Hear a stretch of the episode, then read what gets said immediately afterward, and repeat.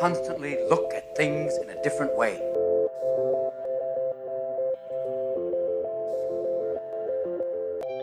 The Healthcare Education Transformation Podcast was created by two physical therapists out of the desire to learn more about the different educational roles in physical therapy and healthcare, and how healthcare education works by talking with educational leaders and people with different perspectives within physical therapy and across interdisciplinary lines on how education can be improved to disrupt the status quo of healthcare education. This is our journey, and thanks for listening. Are you a third year physical therapy student that excels on tests when you have study guides, checklists, and deadlines? With all of the information available about how to prepare for the NPTE, it's easy to get disorganized and not feel prepared going into the big day. NPTE Prep Success is an online course that provides PT students easy to use study guides and step by step guidance through the NPTE preparation. To learn more, visit kylericeprep.com. Thank you again all for your continued support. And now for the show. You know, and guys, I, I want to kind of touch on one thing that, of course, you know, we all have to, as someone going through a residency program, of course, there comes the board certification exam after it's all done. And you guys had mentioned, of course, with the didactic curriculum and how that's kind of structured around the DSP, and you kind of recommended some of the other tips that you recommend and how you help your residents through and prepare for the SCS. Um, but you know, I'm curious because I've heard different things from different people. What are your guys' honest thoughts on the SCS exam as it as it stands now? Well, you know, we've we've actually had a very good results uh, with the SCS exam. We've had um, 34 residents and uh, minus two residents that didn't actually take the exam. We've had a perfect pass rate. Um, and our program has been, as you mentioned, modeled off of the, the description of residency practice. Um, and all the goals that we try to achieve for our program on a yearly basis are, are derived from that, uh, but also have very objective, measurable uh, things that we can uh, evaluate the residents on to give them an idea of where they are in their preparation for that exam. I think that the I, don't know. I might turn that back on you, but yeah, turn back on our host. No, I think that I think that the it, it's kind is it's an interesting it's an interesting thing. Like having taken the exam years ago, I remember taking it and and I didn't go through a residency. Residencies weren't in place when I was you know, going through my training, but I remember um, taking the exam and much like other exams, I you know that a lot of times the big uh, organized exams that you might take for certifications and, and specializations that it's like you, you, you take the exam and you kind of walk out like, does this really reflect, you know, what I wanted to in terms of you being a, a specialist and things like this. And, and uh, that I, you know, I, I'll be honest, I don't know. Sometimes I think that, you know, that maybe, it, maybe it does, maybe it doesn't. I guess from in terms of the standard that's been there, and I guess I have confidence in ABPTS in terms of like looking at they, in terms of all the background and you know work that they do to further the the I would just say the um, the principle that these tests are you know uh, modeling or respective of someone that would would be a specialist in like in our area in sports physical therapy. Um, that being that being said, I mean it's and trust me, I'm not advocating this at all, but uh, especially in our area with with with sports physical therapy, the other part relative to just the, the knowledge piece, the didactic piece, is how how they perform both in the clinic and then frankly I'd argue for a sports PT on the field. And that's very difficult if you really are looking at the the exam. I mean, that's really hard for a written exam to sort of tease that out. So um, I don't know. I'm torn a little bit. I, I, mean, a, I'm glad. You know, I've had my SCS for for years, and I've been reaccredited, and I'm very happy and proud that I've done it. Um, but um, I still think, you know, could it get better? Perhaps could there be some changes? And I would say, you know, probably yes. Do I still value it? If that was part of your question, do I still value it? I'd say most definitely most definitely because it does represent it does represent the current the current how would you say level that at least there's some background and, and uh, content you know validity to the to the to the exam that people do have to you know demonstrate that that knowledge. Well, it's it's my understanding too that those individuals that that become SCS certified uh, do a better job of, of their patient outcomes and see patients in less visits than those that aren't. Uh, at least that was my understanding. I, I don't have any direct literature to support that, but I know that that's one of the, the, the ways that they're selling it. Yeah.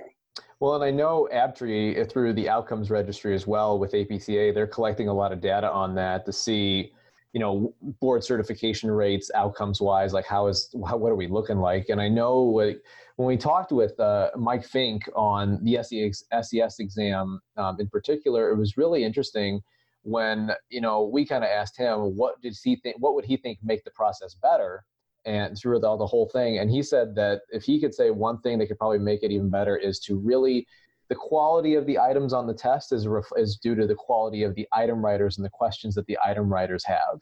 So he kind of said if there's a call to action, like if you want to get the SCS exam better, have the right people, have continue to have awesome people volunteering and submitting items because that's that's where it comes from. Yeah, I definitely agree. Definitely agree. But I yeah, and you might have more knowledge about that, Brandon. I know that one of our faculty is an item writer for the orthopedic, uh, you know, for the orthopedic exam, and uh, and he feels as though that I, I know that he feels that he's a learned a lot, but he has also felt as though that he's been able to contribute, and and there's been a lot of mentoring for those folks that are involved in that. It's not just a casual process that people just submit questions. They really are mentored at meetings at CSM. They meet at CSM and have, have workshops and things. And pro- again, you probably discussed that with you know with um, you know with Mike and stuff like that. So yeah, just the process and how like to really write an item and how it has to meet all that criteria is much more expen- extensive than I had anticipated. Um, but in a way, when you hear him, and we'll release that episode in a little bit, but when you hear kind of the reasoning why, it does make sense how they kind of do it that way. But I, I think you're it's it's to the point now where I mean we got to have something, and I totally and I to go back to your one point earlier, Scott, about um, it kind of seems, and this is kind of what Mike confirmed too. It seemed like it's testing more the knowledge component of being a specialist, but not necessarily the skill component of that. And you know, and we also have to. And he even said, and I totally understand this. Like a written exam can only give you so much. And you know, of course, then the topic was then, well, should we have more of a competency base with it? You know, that's a question. And the response I basically got was, I don't think that's going to happen. Hmm. But which makes sense because then you'd have to go through a whole other standardized system. You'd have to get a whole bunch of people. That's going to cost a lot more money. You'd have to deal with more of an accreditation thing. well, but but you know what? That going back to the whole notion about like people that are able to sit for the examination, sit for the exam. It's been this way for for for years. That that if you are a graduate of a residency program, you bypass that that block number of years, which frankly, that would be the other thing that I would change. They initially, I believe, and I might misquote it, Brandon, a little bit, but initially, I think when the SCS was first developed, I believe it was like you had to have 5,000 hours, or 5, I think it was 5,000 hours in that particular area.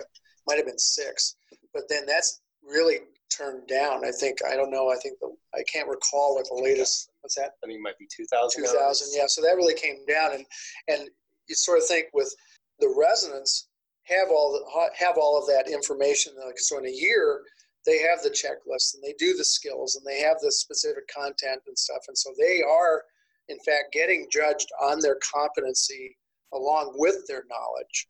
And we'd like to think that if they pass the residency that's part of the assurance there that they that they have completed the competency base. And so okay let's test let's test your knowledge but then the, the response would be okay well then everybody has to do a residency before you before you could sit for the exam. We're i don't believe that we're there yet. I wouldn't call for that because of just numbers of programs and, and in some ways the cost with the cost of education people are coming out of entry level programs with lots of debt. And they just you know they a lot of people can't afford to to you know take to do a residency. You know some can't so anyway Yeah, and, and Vien, I want to kind of ask one follow up as a resident's perspective is what how did you would you recommend apart from you know what they've given you from the program for preparing for the SCS um, how would you recommend furthering and kind of getting the study aspect of that while you're going through it Yeah, um, I think a part of it goes back to that prior question you asked too, like you know, what do we think of the SCS and all? And I mean, I'm, I'm not saying anything bad about people going just to study for the SCS route, but I think a lot of people ask me like, "Hey, Van, what's your thoughts? Should I just study for the SCS or do residency?" And I go, "Well, okay, that's two completely different things. I think a lot of people think that the residency is a study guide for the SCS, but I don't feel that way at all. I think it works on a lot of other stuff. Um, so to answer the question you just asked, um, I think preparing for the SCS is just go to the residency itself. So we're exposed to all our didactic. During our, our particular program, didactic, we go over current concepts. Uh, I feel like we touched on a lot of the literature that I'll kind of say is classic and has been around that is like common knowledge for sports PTs. And um, our mentors do a really good job of updating the folders on any new evidence that comes out. Um, aside from that, we just, I think recently, in the recent years at least, they added a SCS review guide that we do. So um, we go through, I think it's 14 or 15 chapters total, half an hour each, and we go, each person does a section, we go over reviewing it, and then at the end of it, um, when we're done with the residency, essentially we have like um, cliff notes of all the chapters that we all kind of contributed to. And then um, at the end, we were recommended by a few of our faculty to uh, go because they've done it before too to kind of do their own self study course. So like I might go through a route either through MedBridge or Evidence in Motion as an extra preparation for it, just because I'm just a bit more cautious and nervous about test taking than others. Yeah, no, and, and that makes sense. And I think it, I really like how they kind of said earlier how they kind of structure that part on the DSP because ironically, like that DSP serves as the blueprint for that exam and that's one that's one thing that mike had mentioned too so he couldn't he couldn't give me one direct source to like recommend for studying because you know he technically couldn't do that but he's like if you want to know check out that dsp because that's pretty much the blueprint so i think that and finding a resource that works for you like that i think i mean i think that's great i haven't taken the SCS. i'll be taking ocs in the next year but so i can't speak for SCS, but kind of what he said too, because he wouldn't give you a fair amount. Like that's how I feel. I feel like the vibe is that anything's game, and like I've even mentors have said like, hey, you know, there's a hip issue of JOSPT in April. I think you should read that theme issue. Uh, we've had theme issues like that pop up in exams before, and so just being aware that, yeah, I mean, I'm definitely going to prepare well for this because I got to look at everything. I don't know exactly what's going to be on there. And guys, you know, you guys had mentioned a lot of the pros when it comes to you know Gundersen's program and such. But if we want to look at kind of like like measured outcomes or measured numbers, tracking this a little bit, um, what are some of the things that you guys have found measurable when it comes to you know the residents regarding like patient outcomes resident satisfactions or any other things that you guys specifically measure to kind of track how you guys are doing? Yeah i mean the first thing that we we use as a staff is actually a FOTO focus on therapeutic outcomes. Um, so the residents also utilize that and we take the numbers from that as well. We meet uh, twice a year as a staff and kind of go over our numbers as a whole and individually so we can address any of the areas that are, are, are limitations as, as a staff or again individually uh, one of the things the Medical uh, Foundation uses is a clinical perspective survey. Um, and unfortunately, that's a little bit of a challenge for us because they require four actual residents to group the information so it's anonymous. Uh, so our residents are grouped with optometry. So if there is an issue with those, it's we can't exactly tell if it's us and if we need to address it. And so we're still in the process of trying to figure out a better way to do that, short of just coming up and asking our residents, and then it's not anonymous anymore. So uh, at least the Medical Foundation has, has said we shouldn't do that. So we're hoping through our other measures that we do have. Uh, we also use MedHub, which are uh, surveys that are at the end of every didactic uh, section. The residents will get a uh, MedHub review of the actual uh, re- instructor, and then at the end of their mentoring sessions as well, they'll uh, the resident and the instructors will get a MedHub survey uh, to evaluate each other, um, and those are then reviewed with the residents and with the the uh, individual instructors and or mentors uh, at midterm and final, and then that's the last time when the residents have either the opportunity to have a written or verbal feedback on how they think uh, things are going is at the midterm. Hopefully, if those other things aren't sorted out with our other measures, uh, they have the chance to and feel comfortable enough to to tell us their feedback and how we could improve. Uh, I think for the most part, a lot of them feel more confident and more comfortable at the final review um, than they do maybe at the midterm and are more uh, willing to give some of that feedback if they were nervous about it before. And Scott can speak to that too. Yeah, well, the only other thing I was thinking too, Brandon, we have all the clinicians, all the staff have patient satisfaction surveys that are sent out to our clients and patients, of which we have access to the residents' uh, data, as do our clinic managers and stuff. And so those are those are addressed and reviewed, you know, intermittently. Obviously, there's a I can't recall any specific problem that's arisen over the over the years and stuff where we've had to sort of address things along the way, but they definitely are addressed at midterm and then and then also you know towards the end. And it doesn't it kind of presents more like what what their current satisfaction is with their you know like what the feedback is from the patients that they're seeing. And what we're looking for is like trends and you know how they treat people and their professionalism and you know their timeliness and how responsible they are for their work and, and think communication documentation all of that. And so they they do get you know they do get feedback along the way you know you know kind of is ongoing. And, and what we sort of ask you know and what we have to track is that that's another challenge that sometimes programs have is that when we, like when Vien first came in so we're seeing him day one in July July 1 we need to kind of take a picture of him like you know all those aspects of how he practiced his knowledge base you know just how he managed things is everything you know communication documentation so on and so forth. We need to take a picture of that on day, day one and then take the screenshot then midterm and then okay now we're going to look at him at the end. And hopefully that's that's where ultimately we should see this growth you know that's going to be the thing that we're going to be able to see. Some of which comes out yes see? Some of which comes out with you know with the information that dave talked about in terms of FOTOs in terms of patient outcomes some of this patient satisfaction and then the other piece with seeing their growth and their outcome is just how they how they perform on all their practical exams, written exams, and so on and so forth throughout the throughout the year. So.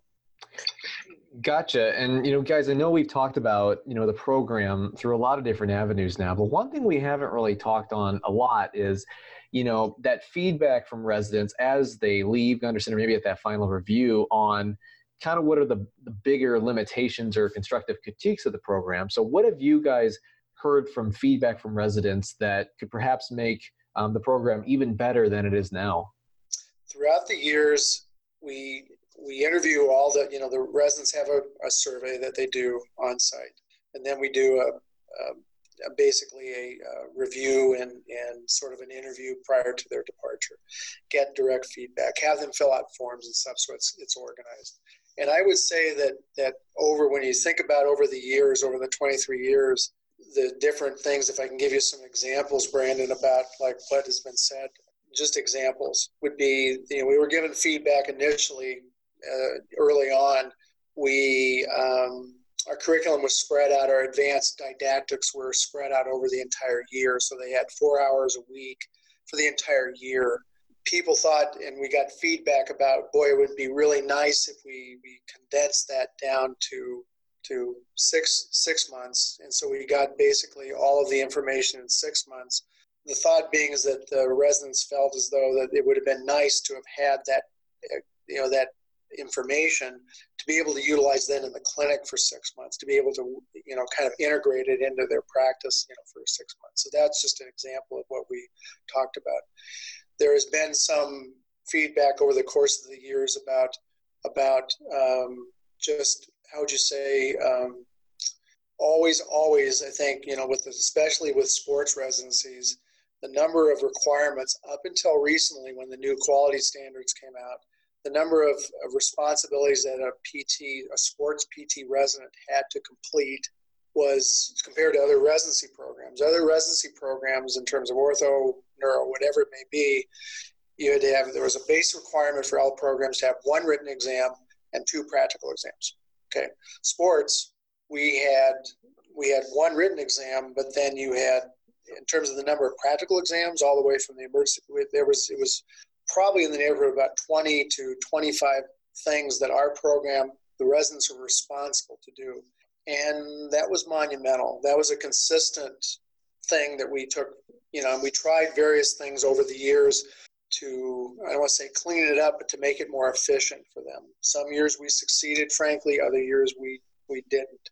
And I think we were lucky that um, I think that with the new quality standard, a lot of that has gone away. We still have a lot of of uh, outcome data that we have to take, but it's not anywhere close to what it has before. But that was, I think, that was a, a definitely a limitation. Was that people kind of came in in that in year that year's time, and it was really a monumental task and a lot of stress uh, that took place on the resident side and the faculty side that last month, where all of a sudden, boy, I've got five practical exams that I have to finish up. I've got my emergency response practical I have to do. I've got these checkoffs for various testing things I have to do, and it was a lot of time. So we've tried, we tried, you know, over the years, the course of the years, to sort of like again listen to the residents and try and come up with systems efficient. So. And I think those changes have made the, the residents and the faculty a lot more happy.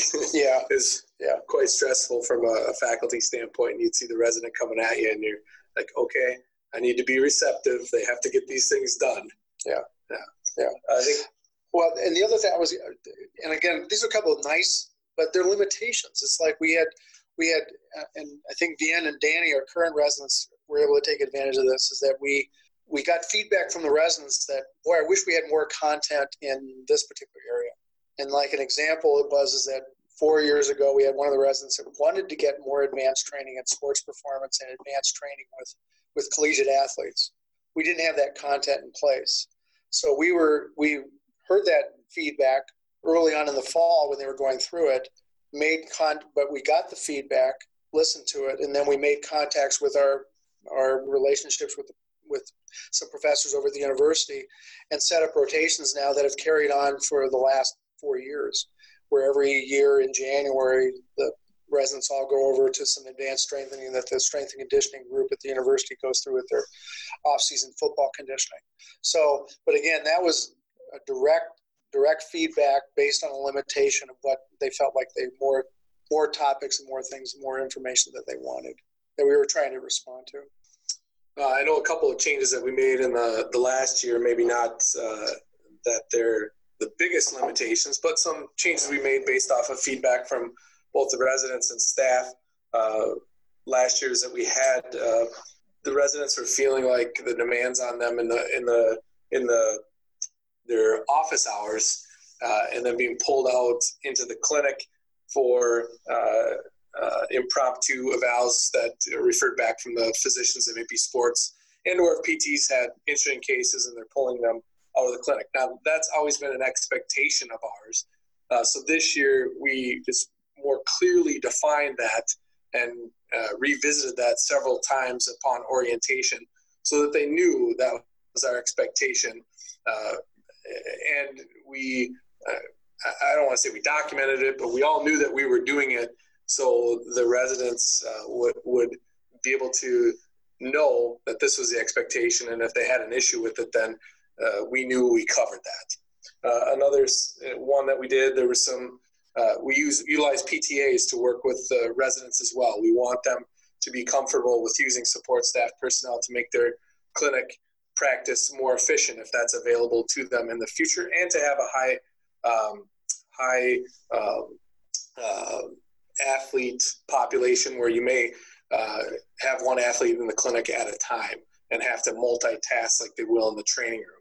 And uh, some of the feedback was from the PTAs were that they weren't being utilized as well as they they could be, uh, and or uh, some of the communication wasn't the best. So again, we we sat down and we had meetings uh, with the residents and the PTAs and clearly outlined the expectations, and then followed that up again uh, with a couple other meetings just to make sure things were going okay and how can we improve upon this uh, even further. So those seems to have addressed the issues that came up uh, in the last couple years. Yeah, and you guys had mentioned apart from you know the feedback and such, and of course you guys were mentioning kind of the um, changes when it comes to the requirements with ABTRI and some of the changes that have gone through with that, which I think is really good. Um, one of the things on there that is specific to sports, as you know, of course, that requirement of 40% of total clients that residents see need to be classified as sports PT cases. Um, what do you guys think on their criteria for that? Is 40% reasonable, too low, too high, or what do you guys think? I think uh, that most of our residents have been managing that and doing well with that that uh, percentage. Uh, at times uh, during the year, they they keep a log throughout the year, so we have a running total of that uh, as long as the patient or the resident is staying up to date with that. Um, and at times they may dip below that a little bit, and then uh, we may encourage them to uh, take ownership of that, talk with our schedulers up front, talk with uh, maybe some of the physicians, seek out uh, referrals from them, and or uh, seek out additional opportunities in the training room uh, for the for that patient population. And I think Dan, we discussed today that you were at what fifty percent. Yep, fifty. Yeah, so he's doing quite well with his numbers, but uh, I think traditionally we're between the 40 and 50 percent, and haven't run into too many difficulties uh, with that. That's one of those things, Brandon. I think that it'd be great. I think it'd be great if it was higher. I would love to have it be mandatory to have 60 to 70 percent or higher, but that's not practical. I mean, I think that there's some. I think Vienna is going to be. He was accepted into a fellowship program for Division One athletes for next year, and so there's a captive patient population there. You have the, I was privileged to, to sit on a site review for the United States Military Academy at West Point. Here we go, a captive military based population. Well, guess what? Your your athlete population in terms of warrior athletes, 100%. But in for most programs, I think it has to be that balance between you know maybe what the preferred would be versus maybe okay well this is a minimum. And i think 40% i i, don't know. I i think that that definitely at least represents uh, you know that a near majority of their clients in some way have a have a connection to a sport or recreation in their background yeah, and and guys, kind of, you guys had mentioned a lot of the you know AbTree changes earlier, and if there's any other changes that you guys didn't mention, feel free to jump them in on this on this next follow up as well. Um, but apart from what you guys had said regarding, of course, streamlining and the other you know changes that AbTree's made, um, what are your thoughts on some of the other requirements and regulations that they've kind of made when it comes to like costs, if site visits are a thing for you guys, mentorship requirements, or any of the other um, you know changes that ABTRI has done that have either kind of either helped programs or you think are concerning for programs. From a, the mentoring really hasn't changed. That that that really hasn't changed in terms of requirements for mentoring. Um, the I think that the, what you're speaking to relative to like site visits and things like this, that's a that's a toughie because I think it's one thing to have a a system such as ours that all of our facilities are at one place. And so our site visit is pretty simple. We don't have six satellite clinics and things like this or for that matter hundreds of clinic clinical facilities. But in terms of um, in terms of the, the, you know so those requirements for those programs i and i believe there's probably some ongoing discussion about about that in terms of you know how that's going to all you know kind of play out. The bottom line, I think, with the with with any program that's being accredited, though, there has to there has to be some accountability that that there is a you know, for, especially for those programs that do have multi sites, that there's some guarantee that that that there's consistency between between the sites, and and they're all basically being uh, the resident experience at each of those sites is comparable in terms of the you know the expertise that they're getting. In most ways, the the didactic piece for those is, is easy. The cost from a program standpoint, however, with in terms of like the the annual fees and then also when you come about with reaccreditation, you know that potentially that potentially can can be an issue. I think that at ABPTRFE is basically, you know, tried to look at the, the okay, so what is the actual cost you know, in order to administrate that accreditation, you know, on a yearly basis, and then also with the site visit teams. And I think probably it's probably I would think that the costs are a little bit more acute when the reaccreditation document comes up in terms of like, so how many sites are you going are you going to need to visit, and how many clinicians do you need to see, and does the site visit is it does it occur all on one day versus now I believe that there are times and I don't know the specifics about it, but I know that there are times that if there are X number of sites that need to be visited and stuff, you have to you'll extend the site out to two days, which is more cost. But oh, I don't know. I don't know, Brandon. I, I, I sort of struggle with that, but I I'm sort of like an advocate. I think that that's that's necessary in terms of, and I, and I know that it's an extra cost. In some cases, the the the cost is is borne by. I know that the residents and some programs. I'm not speaking to all, but there is tuition that's in, that's involved and stuff, and I'm not aware of like with with the cost with the ABPTRFE if the accreditation costs are going up. Does then that cost get put down right down onto the uh, uh, the resident or the fellow?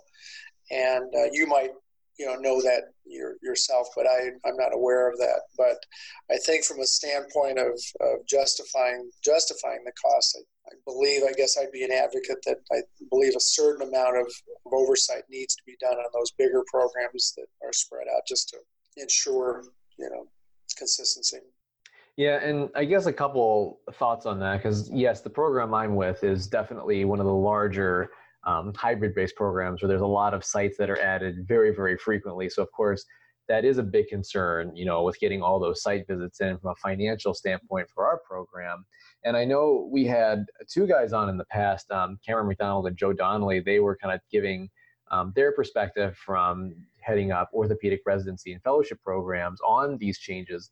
And uh, one of the guys, and he made a really good point about, you know, with the site visits that are proposed, and his kind of thought was, well, how is doing one brief site visit necessarily going to be reflective of a quality site? You know because one day or a certain amount of time frame may not be enough to really get an ad- adequate view. And the viewpoint is you know should that be the program director's job to vet the sites rather than an outside agency going through that? And i don't know the right answer to that. I just know that that was a point that was brought up so and it's it's hard and i know I, I get from what they're trying to do like i get how each how what abtree is trying to work towards i get that but i think it's also harder too because something's got to give on some of these little things you know?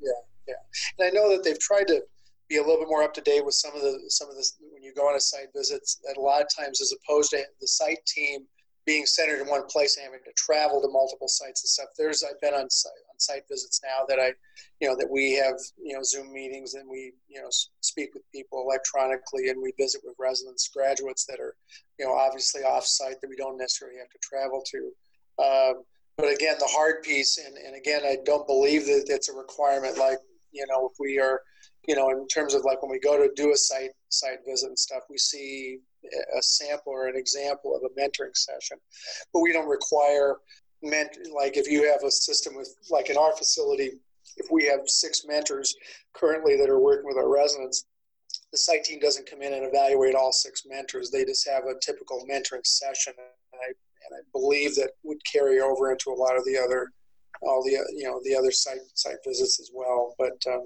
yeah so i'm not sure if i have a complete complete answer for you but um, i just know that it, it, there has to be there has to be some means of being able to sort of document and be able to ensure. I mean, his and his point is well taken. You're kind of coming in on one day and taking a picture of essentially back to that picture analogy. You're coming in and just taking a snapshot of that program that's been very well prepared. They know you're coming, so they have everything set up.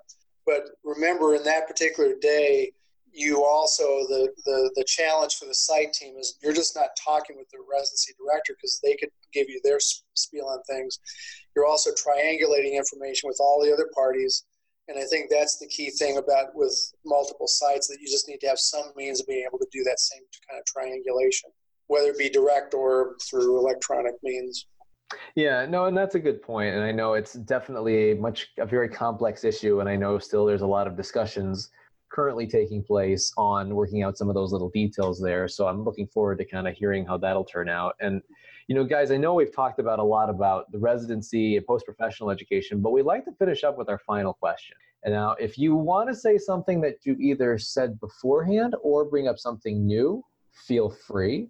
And this is not limited to post professional education. This can be entry level. This can be whatever kind of realm of education you guys would wish to talk about. But the question is if you could change one aspect of healthcare education, um, physical therapy or other healthcare provider related, which aspect would you change and how would you change it?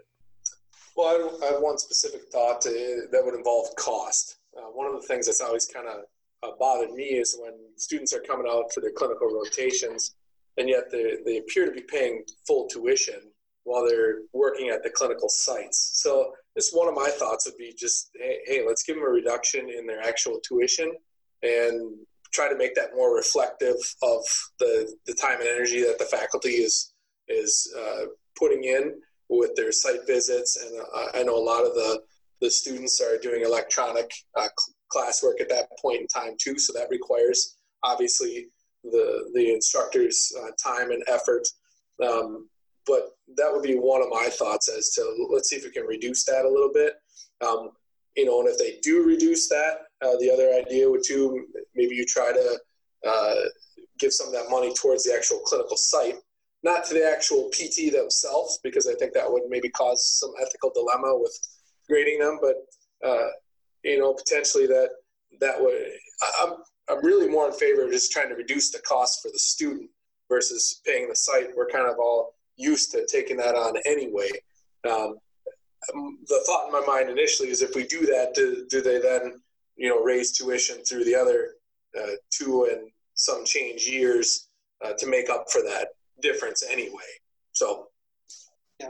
Um, yeah, I mean, I always have to bring up finances, but I don't have the answer to that. And one thing I do want to know is, or do want to say is, like, I respect a lot of tax members in academia. I know all of them actually try to defend students quite a bit, so I know it's not all their fault. Um, but yeah, I just wish somehow loans could decrease um, with entry level PT programs. And the other one I'd say is um, as far as like sports residencies, admission dates, we somewhat have a uniform match day, we'll call it, um, which is like March 1st. One thing is just seeing like um, the numbers of open spots and interested applicants in like the ortho and neuro sections. I just wish there was some way to have a post match day period where any program that didn't fill their position could reach out to the applicants um, that might be interested in maybe they didn't get their choice, but be interested in interviewing or being selected for their open spots. Just so I think it's a win-win for the programs and um, getting an applicant for that year, and then also the applicants, you know, maybe taking a deeper thought and saying maybe the move is worth it, or maybe this program is worth it, even though it was my first choice. And, and Brandon, I'll add, I'll kind of finish up maybe, and I'll go back to what you said initially in your introduction with us, and that was when you got out of school. There was some sense of your message was that you're a little disappointed, almost like I got the sense that you just didn't feel like maybe you were as well prepared as you thought you should have been. And over the course of you know my professional career as a PT, and I'll just speak to PT, but I think it carries over another healthcare related education.